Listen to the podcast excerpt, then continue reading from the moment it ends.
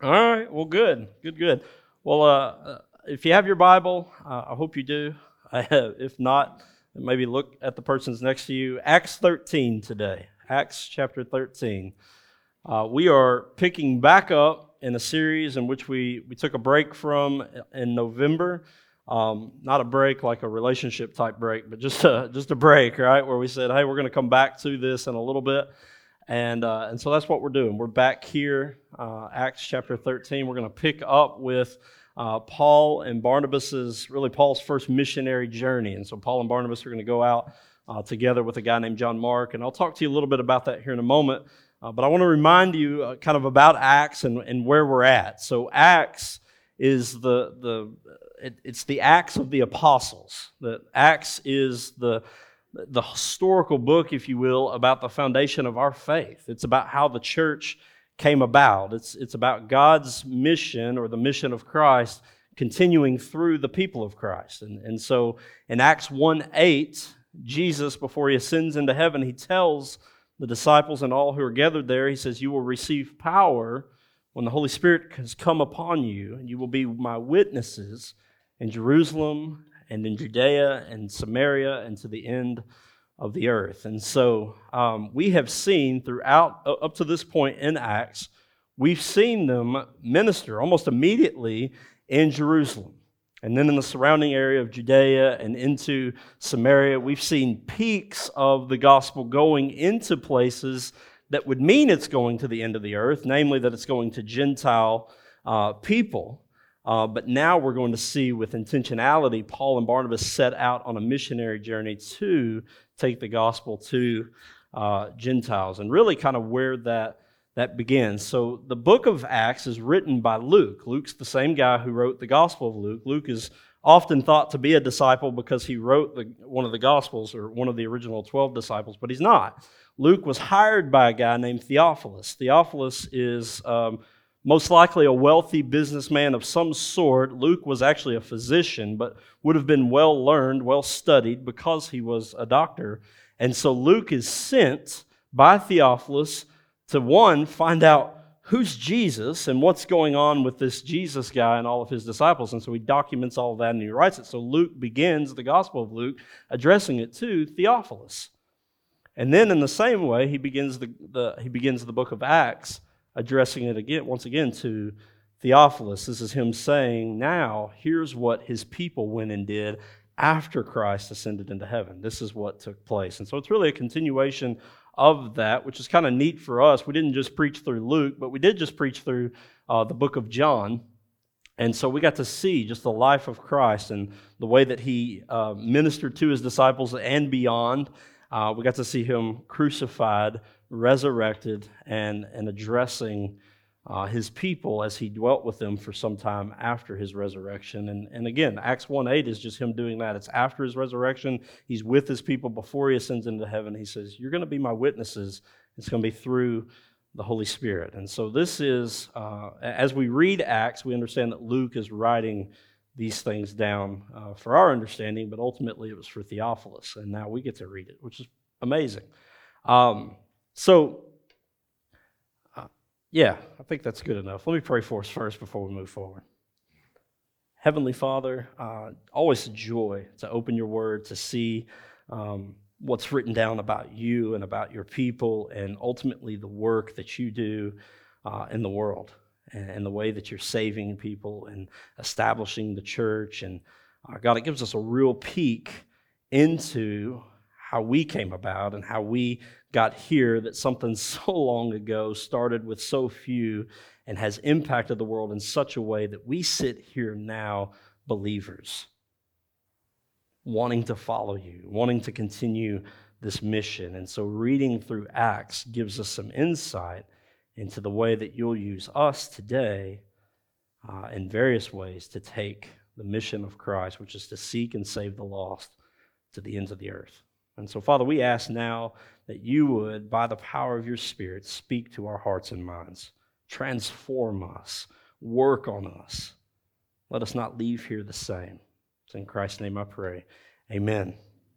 Amen. So, what I'm going to do is uh, it's just real insane. Um, this this narr- this story rather is uh, about 48 verses long, and so what I want to do for us today, uh, for the sake of your attention span and our time, is I'm just going to kind of give you a summary of that. And so, uh, and, and, as I'm doing that, we're going to look at a map, uh, which will pop up up here, just a map of that first missionary uh, journey. And, and we'll get to look at this and we'll kind of pick out places uh, and we'll see, based on this map, where, where they're going, kind of what they're doing. So, um, and, and then from that, what I want to do is kind of needle down a little bit based on what we talk about today, and I'll, I will pull some scriptures out of here. And, and I want to talk about how the work of the Holy Spirit is what's fueling this mission, fueling this ongoing mission of, of what's happening. So, uh, so let's just start this way. Saul and uh, Barnabas and a guy named John Mark are gathered in Antioch. Now, this is Syrian Antioch. There will be another Antioch that comes into play in a little bit, but Syrian Antioch. And if you remember, they had just established a church there. There were many who had come to believe. Barnabas had gone there and preached the gospel. People were believing. He calls for Saul to come and join him there. And they spend, it says, uh, a year or, or more discipling these believers. And then they're gathered together, them and the church leaders which they had established, and, and they're gathered together and they're praying, and the Holy Spirit speaks to them and set, says to them to set aside Saul and Barnabas uh, to, to go, to, to send them into, uh, into the ends of the earth, essentially uh, to continue proclaiming the gospel. And so Saul and Barnabas take John Mark, who is actually the nephew of Barnabas, and sent by the Holy Spirit, they leave Antioch and they travel down to the port city of Seleucia. So you can kind of see Seleucia there. There's a big gold dot on all of that. There would have been some maybe close to 20 miles or less distance between those two places. And so uh, they traveled down to Seleucia where they set sail. This is a port city. Uh, to Cyprus. Now, Cyprus is this island here, which was uh, a little over 100 miles in, in length. And they land, um, uh, when they land at Cyprus, they land at uh, Salamis, Salamis. but they land there, and then they go throughout the island of Cyprus proclaiming the gospel of Jesus. And then our narrative picks back up again uh, as they come to Paphos, and there they encounter a guy uh, named Bar Jesus, uh, also Elymas, who is a false prophet. He's a magician. He's uh, much like Simon the sorcerer, Simon the magician, who we read about uh, just a couple of chapters ago uh, but now would have been a few months ago. So, uh, and so they come across him, and uh, Elymas or Barjesus has this strong relationship with the proconsul there, whose name is Sergius Paulus. Now, Sergius Paulus is the highest ranking official in Roman in, in this Roman senatorial province. So he is he, he's the top dog probably on this island for sure. Um, but Sergius, this proconsul, is intrigued by the message. I guess Bar Jesus had gone back and said, "Hey, there's some there's some visitors here. They're saying some crazy stuff, and and and I don't like it." And so he calls for them to come. He he wants to hear what they have to say, and so they go and they talk to Sergius uh, about the gospel. Well, Bar Jesus doesn't like it, so he opposes them, um, and I think it's more so because he sees them as a threat to this profitable relationship that he has with Sergius. That he, he can kind of get what he wants from the proconsul. He is really the spiritual leader, probably on this island. And so Saul confronts Bar Jesus in verses 9 and 11 of 13. I, I did want to read that to you because it's very strong language. It says, But Saul, who was also called Paul, so this is where Saul's name changes, right here. It's just kind of like a side note. It just suddenly transitions, and it'll be referred back to as Saul occasionally, but mostly from here on out, he's Paul. Uh, oftentimes we think it happened when he was knocked off his donkey or when he was traveling on the road uh, to Damascus, but it didn't. It, this happened separately from that, and all it is is a name change based on where he's at now. Paul is the Roman version of Saul. And so now that he's going into Gentile territory, which is largely Roman occupied, he uses Paul instead of Saul. So sorry, uh, there's no major significant like spiritual reference there. Um, I wish it was. It would preach really well and, and has for a long time. But, but uh, so it says here, but Saul, who was called Paul, filled with the Holy Spirit, looked intently at him now, I've had like my father look intently at me. I've had I've had people look intently at me. I think I know like the look they're talking about, right? It's it's that look of kind of disgust. It's that look of what are you doing? It's that look of of you have no idea what you're diving into. You have no idea of the things of which you speak, right? You've had this look maybe from a parent or a teacher or or someone in your life. He looks intently at him and said, You son of the devil. Now, I've never been called that. but he says, You son of the devil, you enemy of all righteousness, full of all deceit and villainy, will you not stop making crooked the straight paths of the Lord? I wish Paul had just spoke more clearly here so we could understand, you know, what he meant. But Paul makes it so clear that, that Bar Jesus is an enemy of the gospel. He, he is an enemy of this message which needs to go forth, and he is placing himself directly in the enemy's hands to be used by him. And he may not even understand it. It's almost, this is one of the things we talked about in biblical manhood this past week. It's almost as if Paul like looks past Bar Jesus, or maybe into Bar Jesus is a better way to say it, and speaks directly to uh, the enemy by which he is being controlled by in this moment. And he accuses him of some massive things. And he goes on to say, And now behold, the hand of the Lord is upon you, and you will be blind and unable to see the sun for a time. Immediately, mist and darkness fell upon him, and he went about seeking people to lead him by the hand. So, Bar Jesus is made blind for a season, for a time. We don't know what happens to him after this. We don't know if maybe this caused him to come to belief. Uh, but what we do know is that the blindness was to represent his spiritual blindness. It, it, was to show the difference between who he thought he was and what he really was. Uh, it was to make him aware of his great need for this Savior that they're proclaiming. But here's the amazing thing seeing the power that was demonstrated there by the apostles, but also hearing the proclamation of the word the proconsul believes, places his faith in Jesus in that moment. And that's really that's the story we have there. From there it says that Paul and Barnabas and John Mark set sail from Paphos up to Perga, which is in the area of Pamphylia. Now, an interesting thing happens here too, which we don't know a ton about. It says that John leaves them there and travels back to Jerusalem, which would be off this map a little ways down here. So it'd be, it, it was quite a journey. But he travels by boat back to Jerusalem. In Acts chapter 15, we're made aware that Paul didn't like it, that he and Barnabas had had a disagreement over this. And, and, but other than that, we don't know a ton. Most speculation is around the fact that uh, John Mark was young that, that he was uh, probably homesick. That at the time he thought, hey, it'll be cool to travel with my uncle and this guy named Saul Paul, and we'll go up into uh, these unknown areas and we'll proclaim the gospel. But things may have got a little bit, a little bit real for him when he encountered that opposition that they were getting. He may have realized this may not be as easy as I thought it was, and so maybe he, he gets homesick and, and heads home. But what happens from there is they, they let him go, and then they go up to Perga, or they go up from Perga uh, to Pisidian Antioch, which is up here. So not Syrian Antioch, but Pisidian Antioch. And they preached the gospel there. It says that they showed up, and on the Sabbath day they went into the synagogue, and they're sitting there, and they're dwelling among the, all the Jews who are around, and they're, they're listening to the scriptures uh, be read from the law and the prophets. And once they're finished, uh, the leaders there, uh, the Jewish leaders there, asked them, they turned to them and say, Hey, do you guys have anything that you would like to say today? Probably as just a way to welcome Jewish visitors into the area.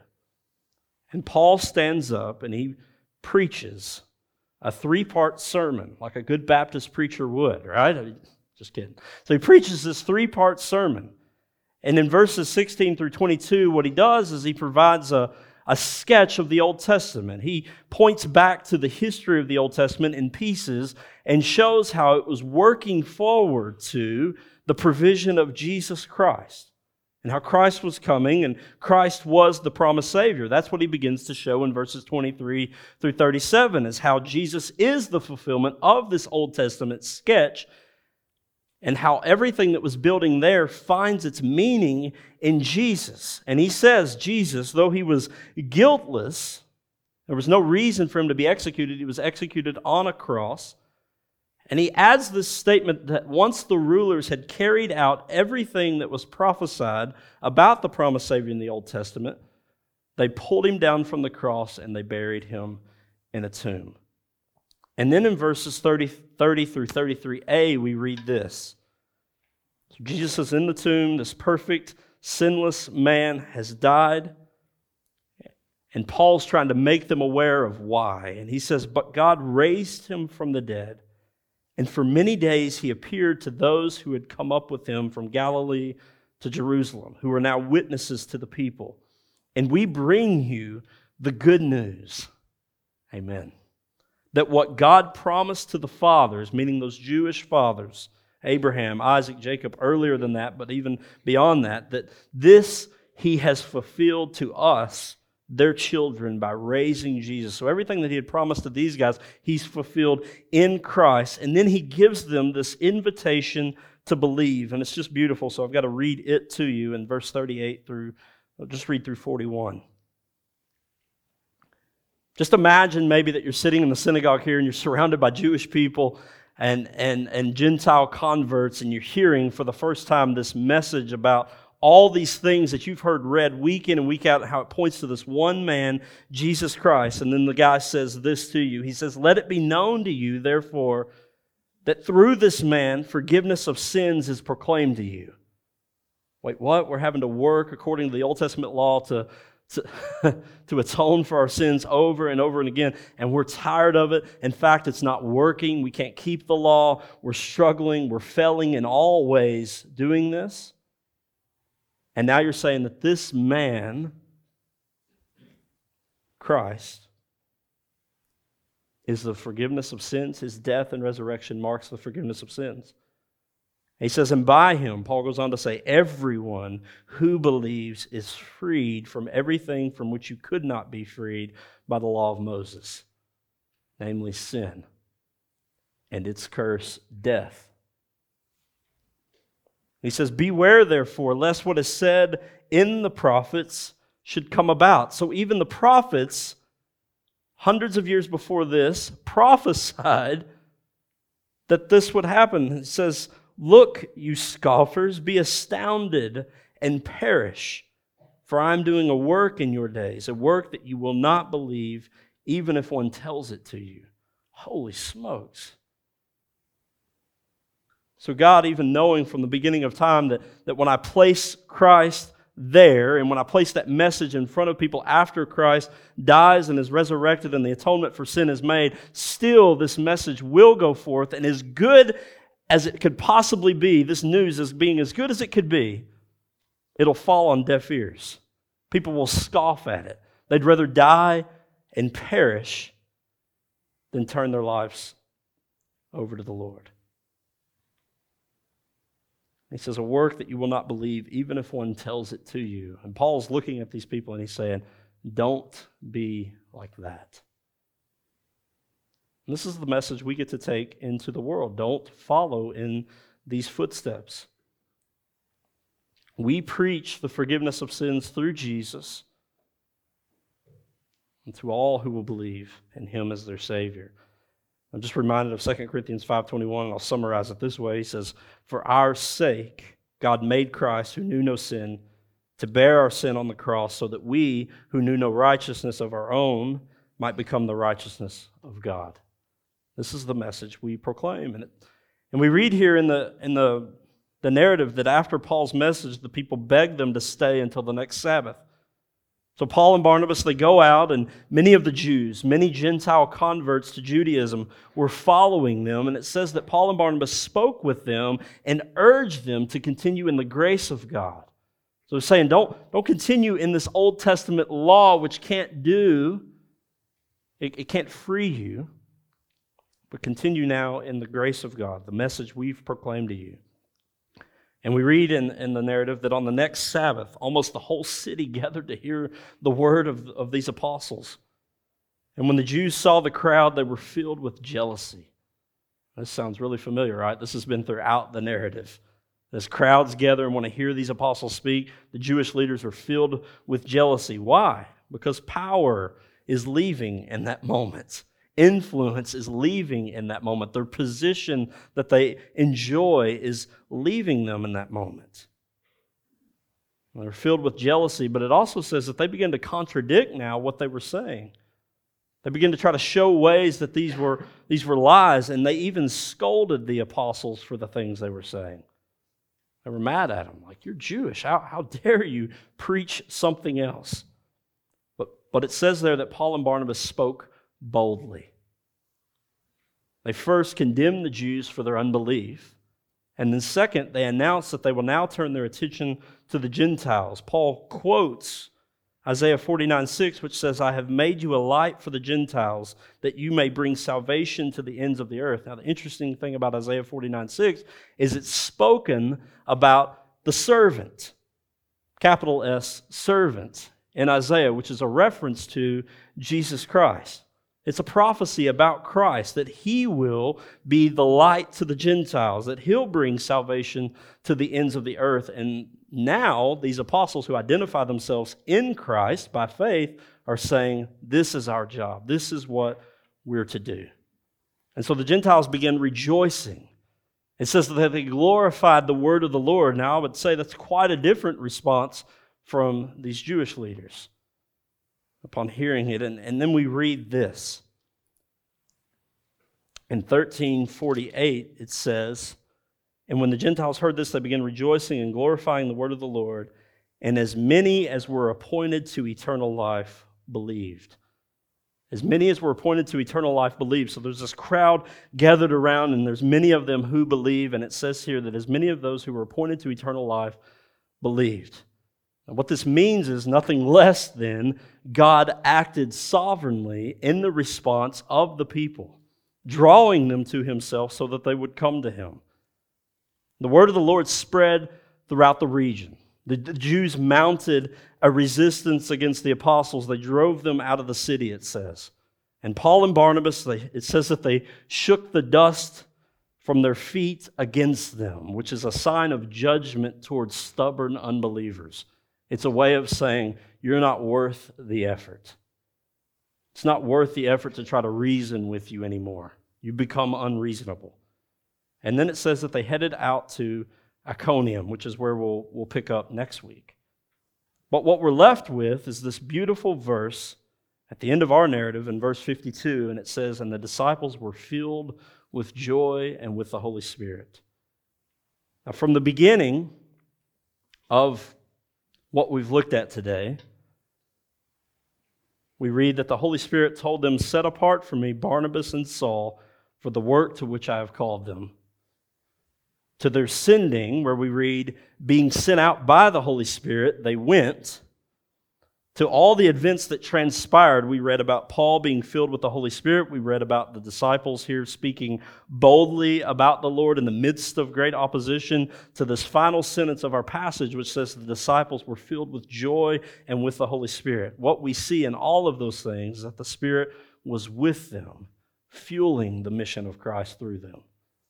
And that's really what I want to land on today. I've got a couple of things, three things to share with you from that. But the big idea, really, I think, of the text today is that the mission of Christ is fueled by the work of the Holy Spirit.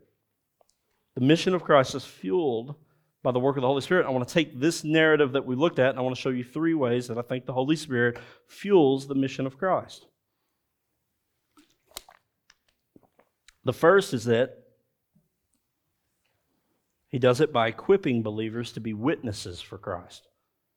He's equipping believers to be witnesses for the Lord.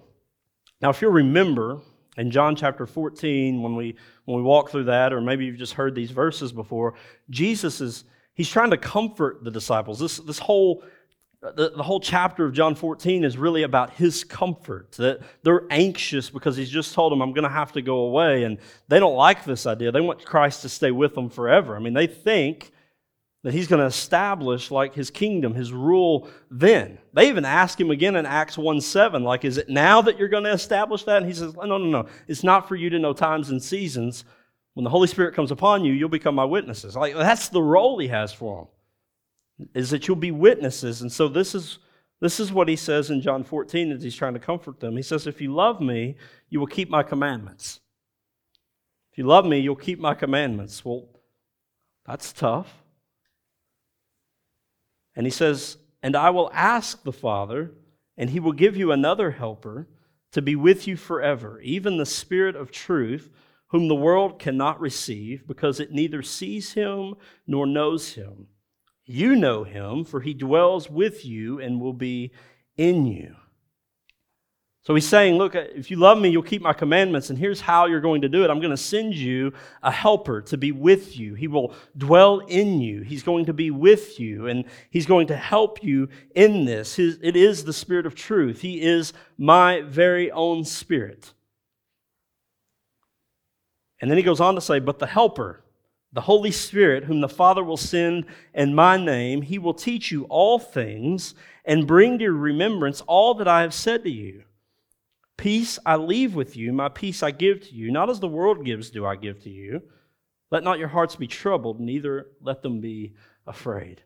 I just love this so much that you and I are dwelling at a time where we, we're, we're, living in a world at a time where we don't have Christ walking side by side with us, but we are indwelt by the Holy Spirit who is, who is helping us walk in accordance with the scriptures, to follow the Lord, to obey his commandments, who's teaching them to us, who's bringing them to remembrance.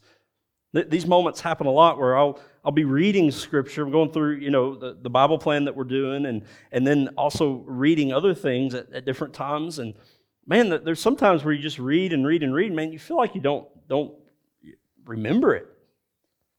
Maybe I'm alone in that. But sometimes I walk away, I'm like, well, that was, that was good and that was interesting. And Father, I pray you would use this to, to help me walk with you.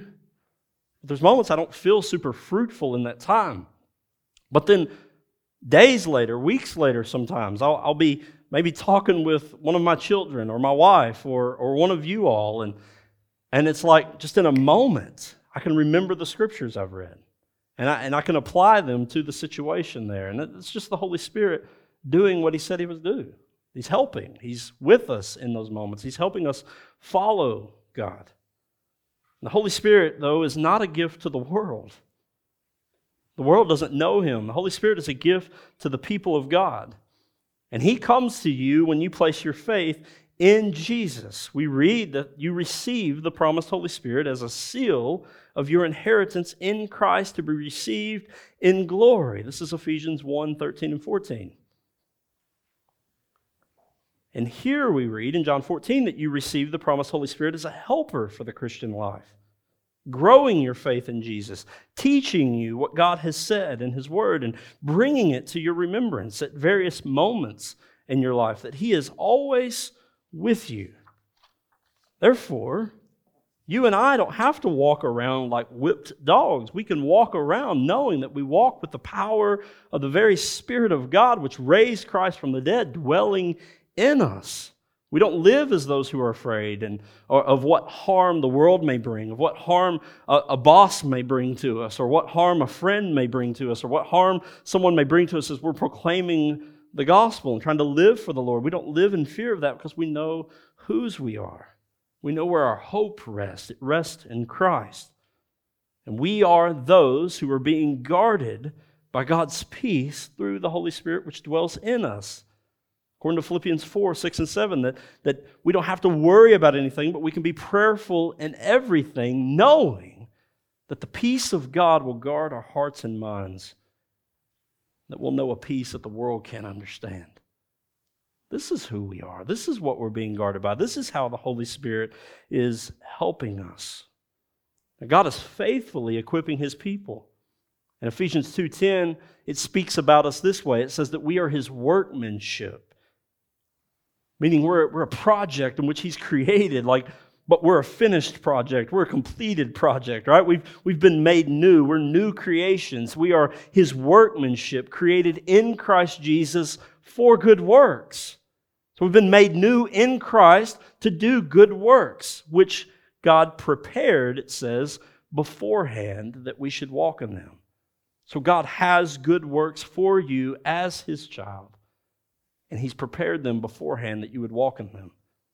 That as you're faithful in the spaces you have, faithful standing in a grocery line to notice things around you and to be helping others, as you're faithful to share the gospel with a friend, a coworker, a neighbor, as you're faithful to, to parent your children in a way that would honor the Lord, as you're faithful to dwell with your wife or your husband in an understanding way, in a way that would glorify God in heaven, as you're faithful to do those things, you're being indwelt by the Lord. Those are good works which God has prepared beforehand.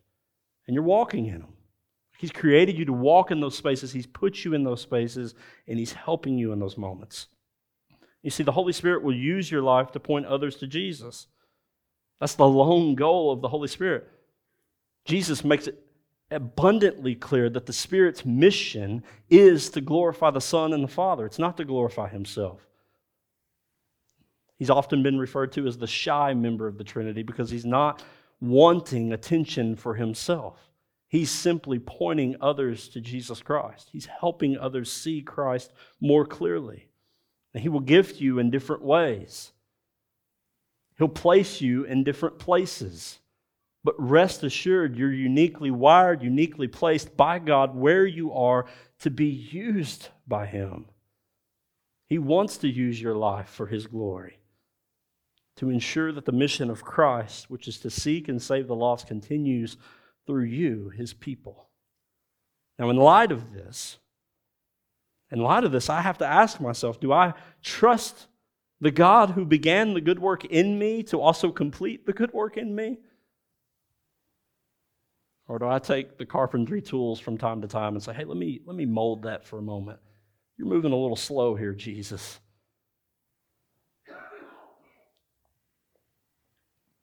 Do we go on in fear in our lives? Do we go on in worry? Do we go on ignoring His word and His promises, His desire to use us for Himself? Do we go on ignoring 2 Corinthians 5? Which assigns to us the role of ambassadors. Brothers and sisters, the same Holy Spirit who indwelt Paul and Barnabas and all these believers that we read about lives in you. He resides in you, equipping you to be a witness for Christ in the spaces that you occupy. Again, friend, spouse, co worker, parent, employee, neighbor, stranger. Think the second thing that, that I see as far as the, the way the Holy Spirit fuels the mission of Christ is by awakening unbelievers' hearts to trust in Christ. He's awakening unbelieving hearts to trust in Christ. I pointed 1348 out to you. As many as were appointed to eternal life believed. This has to be one of the most beautiful statements in all of Scripture. By this statement, we understand what Christ meant in John 6 when Christ says, All that the Father gives me will come to me, and whoever comes to me I will never cast out. No one can come to me unless the Father who sent me draws him to. Also in John 10, where Jesus says, My sheep hear my voice, and I know them, and they follow me. I give them eternal life, and they will never perish, and no one will snatch them out of my hand. Paul sums up these thoughts about the God who draws and the people who come in Romans 8 29 through 30. It's often called the golden chain of redemption. And it says this it says, For those whom he foreknew, he also predestined to be conformed to the image of his Son, in order that he might be the firstborn among many brothers. And those whom he predestined, he also called. And those whom he called, he also justified. And those whom he justified, he also glorified. He who begins the good work in you is faithful to bring it to completion. We must understand that he's beginning it by his grace, he's completing it by his grace, and it will be completed one day by his grace. You and I are not earning this in some way. So, what makes a person hear the voice of the Lord and come to him? What causes that? Well, Nicodemus asked the same question essentially of Jesus Christ in, in John chapter 3 and verses 1 through 8. Jesus had been doing some ministering, and the Pharisees didn't like it, and one of them, named Nicodemus, comes to him at nighttime because, you know, he doesn't want his, his buddies knowing he went. And he says, Rabbi, we know that you are a teacher come from God, for no one can do these signs that you do unless God is with him. Jesus answered him, Truly, truly, I say to you, unless one is born again, he cannot see the kingdom of God. Now, I think in this moment, Jesus is revealing something that's already taken place in Nicodemus. He says, Nicodemus said to him, How can a man be born when he is old? Can he enter a second time into his mother's womb and be born? All the mama said, Uh uh-uh, uh, ain't not happening, right? And Jesus answered, Truly, truly, I say to you, unless one is born of water and the Spirit, he cannot enter the kingdom of God. That which is born of the flesh is flesh, and that which is born of the Spirit is spirit. Do not marvel that I said to you, You must be born again. And then in verse 8, Jesus makes this statement. He says, The wind blows where it wishes, and you hear its sound, but you do not know where it comes from or where it goes. So it is with everyone who is born of the Spirit. Now, the reason I said that about it, I think he's describing something that's already happened in Nicodemus is one, Nicodemus came to him asking. He comes seeking the Lord. People will not seek the Lord on their own apart from something which has taken place on the inside of them. We're dead to our sins and trespasses, are dead in our sins and trespasses, according to Ephesians 2 1 through 3. But God, being rich in mercy and with great love, He's saved us by Christ Jesus, in Christ Jesus, by grace. And so we see that we're not saved kind of in our own works or by ourselves, we're saved by grace. Because if it were works or something that we have done, we could boast about it. We could say, Look how awesome I am. Pulled myself up by my bootstraps one day and I walked over to the Lord and I said, Hey, you're mine. And God's just letting us gently, nicely know Look, there's nothing in you that was worthy of being saved. There was nothing in you that demanded my righteousness save you. I did this because of my grace, my great love for you. And so I think he's describing something that's already taken place in Nicodemus. At the end of John, we read again about Nicodemus, and he's there. He's there helping Christ down off the cross and giving him a proper burial. That's really the last we read, but that to me is enough to show Nicodemus knew who Christ was. He gave his life, essentially, put himself in harm's way uh, to show his appreciation for the Lord, how much he loved him. And so I, I bring that up but because I, at first I said that in Acts 13:48 that, that that's a beautiful verse because we see God's guarantee to save sinners come to fruition. We see that God's fulfilling his promise to save people who are lost.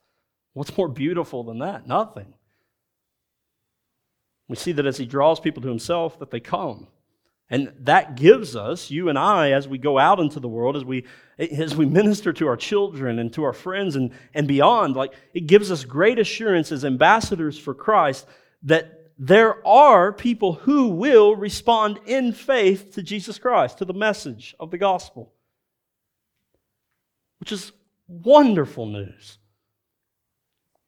And I think another reason I find this verse beautiful is because it frees you from any guilt and shame when people don't immediately turn to Jesus.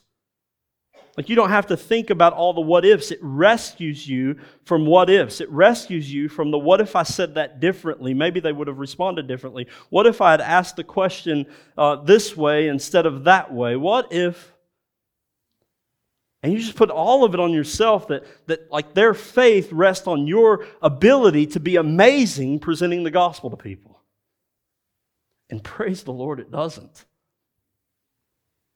You are called to be an ambassador of the gospel of Jesus Christ, to know the message and speak the message, yes.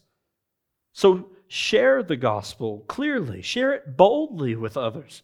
Be a planter. Be, be a waterer for some seed that someone else planted, but leave the results to God because only God can make dead souls come to life. It's by His power, it's by what He does. So be faithful where you are planted, be faithful with the gifts that you're given. Pray for the fruit to be evident that people will come to know the Lord, that they'll continue walking in the grace of God. And trust that however you are used, a planter, a waterer, one who seems to have been rejected, that you're being used for the glory of God, that it'll all be for His glory. The final thing I want you to see here is that uh, the Holy Spirit fuels this mission by continuously filling believers for ongoing mission. The disciples were filled with joy, they're filled with the Holy Spirit. And this brought to mind as I was reading that Psalm 16:11 which says and David's writing there he says in your presence there is fullness of joy at your right hand are pleasures forevermore. Oftentimes we hear Christ say, I have come to give you life and life more abundantly. And the thought immediately is that we think about all the ways Christ can make life as we know it better. Right? Like, like how can I insert Christ into my life and he's going to make that abundant? But the life altering reality however, is that Christ is saying that you have one way of living, you have a way of life, and that way is heavily influenced by the enemy's desire to steal and to kill and to destroy your life. But I have come to show you a brand new way to live, a brand new life with better realities, with greater rewards, and which last forever. It's unending. It's a fullness of joy and pleasures forevermore. See, the call to follow Christ is a call to deny your worldly desires. When we say deny yourself, we're talking about you deny your worldly desires. Not that you're denying like your humanity and who you are, your personality, all those some of those things, there might be elements of that that are sinful, but but ultimately you're still you and God's wired you the way you are, and He wants to use you in that way, and in even better ways than you would imagine. So you're denying those worldly desires. You're putting to death the, the deeds of the flesh. You're saying, I don't want to be a, a servant to lying anymore. I don't want to be a servant to uh, lust anymore. I don't want to be a servant to, to greed anymore, or fear anymore, or anger anymore. I want to be used to serve the Lord. And then you're following Him by walking in the Spirit of God of which Romans 6, 7, and 8 describe just in this beautiful wording of how we've, we've come to life in the Spirit, that we're able to put to death the deeds of the flesh and walk in the Spirit of God, that we're dead to sin, that we can now use the members of our bodies for righteousness and not for unrighteousness anymore. Like you and I have control over this now because we're walking in the Spirit of God. Our minds have been set free. And what the Lord is saying, He says, like it's a hard call to follow me. I, you don't just insert a piece of me into pieces of your life. Like you, you lay those things down and you come after me. That's a hard call, but it's one that leads to the very best kind of life a life lived beyond yourself, a life lived to the glory of God.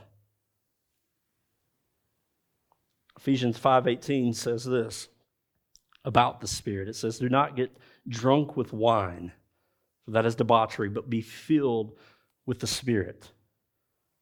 The command there, be filled, in the Greek is a present imperative. It does not describe a one time filling, rather, a regular pattern of life in which God, by His Spirit, is going to continuously fill His children with more of Himself fullness of joy, pleasures forevermore. Brothers and sisters, if you are not being filled with the Holy Spirit,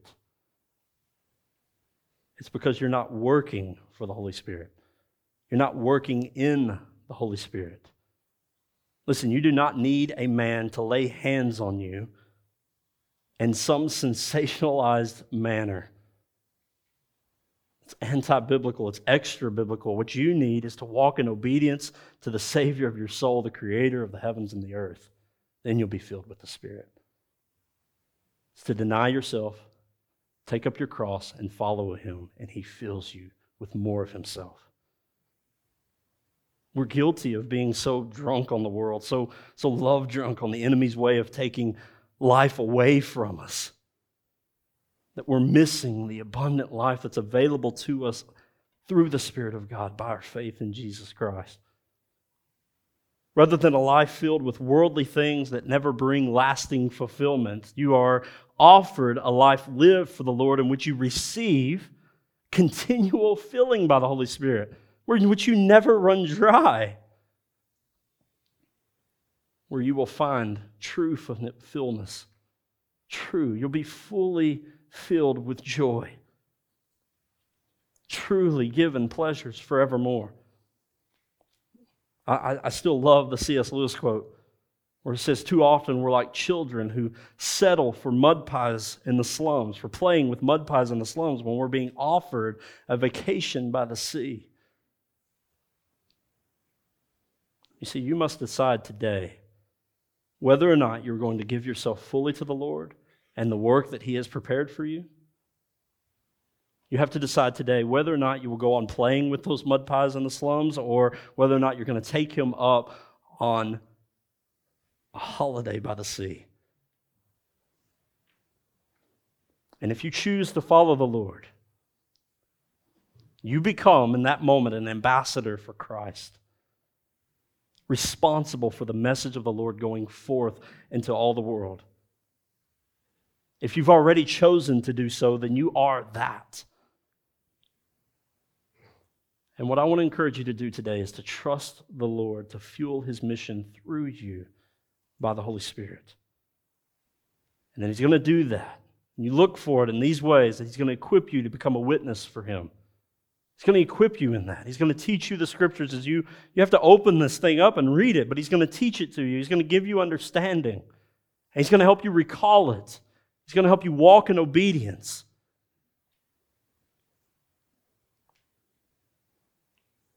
And as you're sharing the gospel with your children, with others around you, you'll get to experience the Lord awaken a dead heart to rise and follow Him. What joy!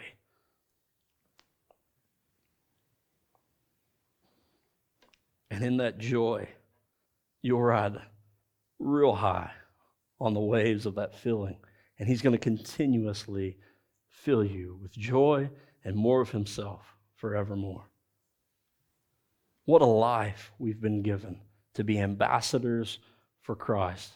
This mission's fueled by the Holy Spirit. Won't we trust God to do this in us today? Would you stand to your feet this morning?